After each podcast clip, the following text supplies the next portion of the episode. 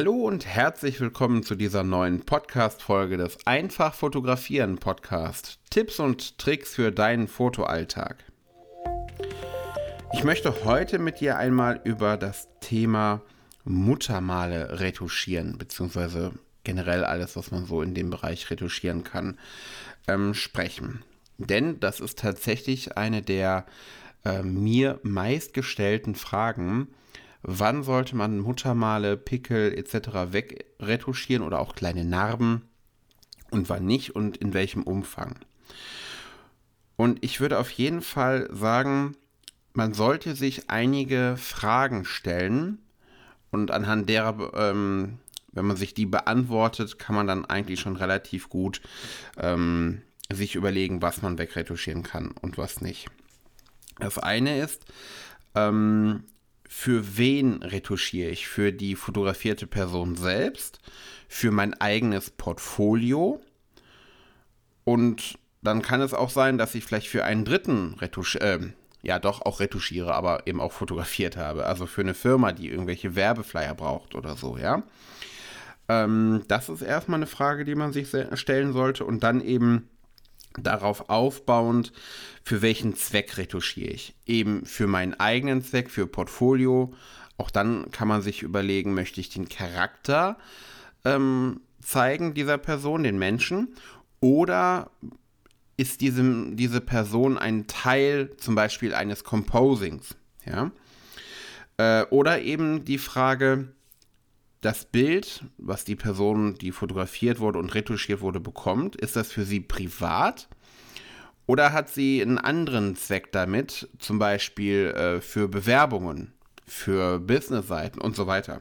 Auch da muss man dann nochmal ähm, schauen. Also, gehen wir mal durch.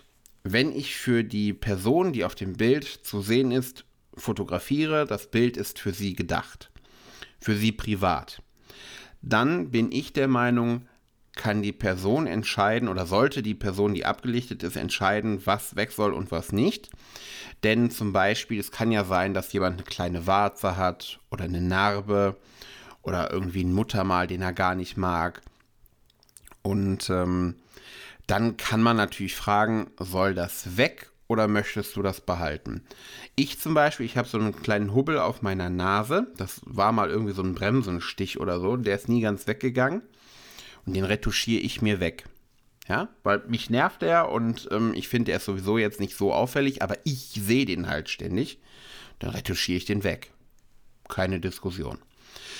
Ähm, aber wie gesagt, das kann ja auch die fotografierte Person stören, wenn man das wegnimmt. Warum nimmst du einen Teil meiner selbst weg? Auf jeden Fall mit der das absprechen. Ähm, für mich als kleine Faustregel gilt eigentlich, alles, was temporär ist, kann definitiv einfach weg. Da brauchst du auch nicht fragen. Also wenn jemand einen Pickel hat, dann kommt der weg. Der gehört nicht zu deinem Charakter oder so. Ne? Den, den braucht man auf so einem Bild nicht. Da sagt jetzt keiner, oh, du hast mir den Pickel wegretuschiert. Wie konntest du?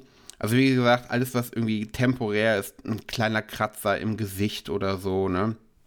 Beim Rasieren geschnitten, ähm, irgendwelche Hautrötungen, Augenringe, das, das kann man alles prima retuschieren, ohne sich das groß ähm, abklären zu müssen. Ja, wie gesagt, ähm, dann kann ich die private Person fragen, was soll weg, was soll bleiben? Soll der große Muttermal, den du hast, vielleicht irgendwie weg? Weil du, der hat dich schon immer gestört, ne, sowas.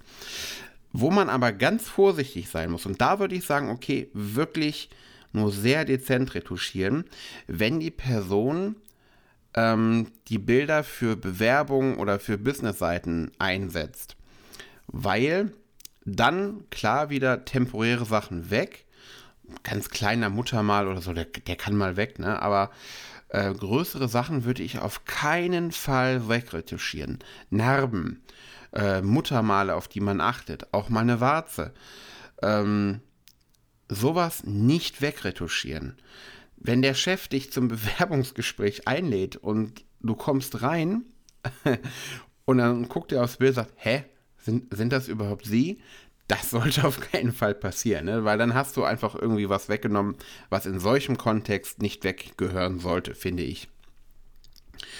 Ja, ähm, ich habe hier so einen kleinen Notizzettel bei mir liegen. Wie gesagt, habe ich gerade schon angesprochen, äh, temporär kann weg. Und dann würde ich sagen, gibt es eine Faustregel, äh, kleine Muttermale. Die können zum Beispiel weg. Wenn du ein Standbild hast und da ist ein kleiner Muttermal, der irgendwie den Blick auf sich zieht, dann kann der auch mal weg.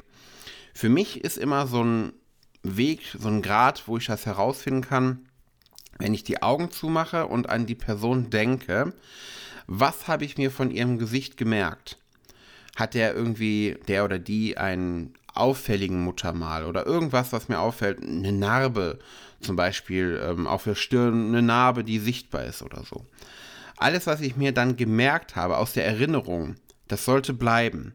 Ein kleiner Muttermal, der auf einem Standbild, ne, eben einem Foto, plötzlich auffällt, der mir aber, während ich mit der Person live gesprochen habe, überhaupt nicht aufgefallen ist, der darf auch mal weg. Das ist so für mich meine kleine Faustregel. Alles, was ich mir merken konnte, tendenziell nicht wegnehmen. Alles, was ich mir nicht gemerkt habe, was ich jetzt nur auf dem Bild sehe, kann auch mal weg. Ja, wie gesagt, ähm, die private Person, private Nutzung oder eben für Beruf, Bewerbung et cetera, da muss auch nochmal differenziert werden.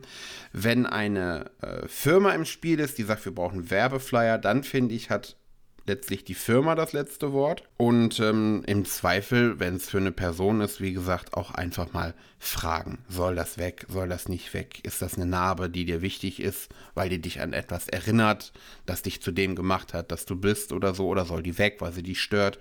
Das sind alles Sachen, die man auch einfach mal abklären kann. Auch im Nachhinein ruhig noch. Ja, und ähm, der letzte Punkt ist für mich, wenn ich eine Person ähm, fotografiere und dann auch retuschiere, für mein persönliches Portfolio, dann bin ich der Meinung, entscheide ich, was ich wegnehme und was nicht. Es sei denn, ich möchte den Charakter fotografieren. Also es geht mir wirklich, Mensch, du, ich möchte dich als Menschen porträtieren.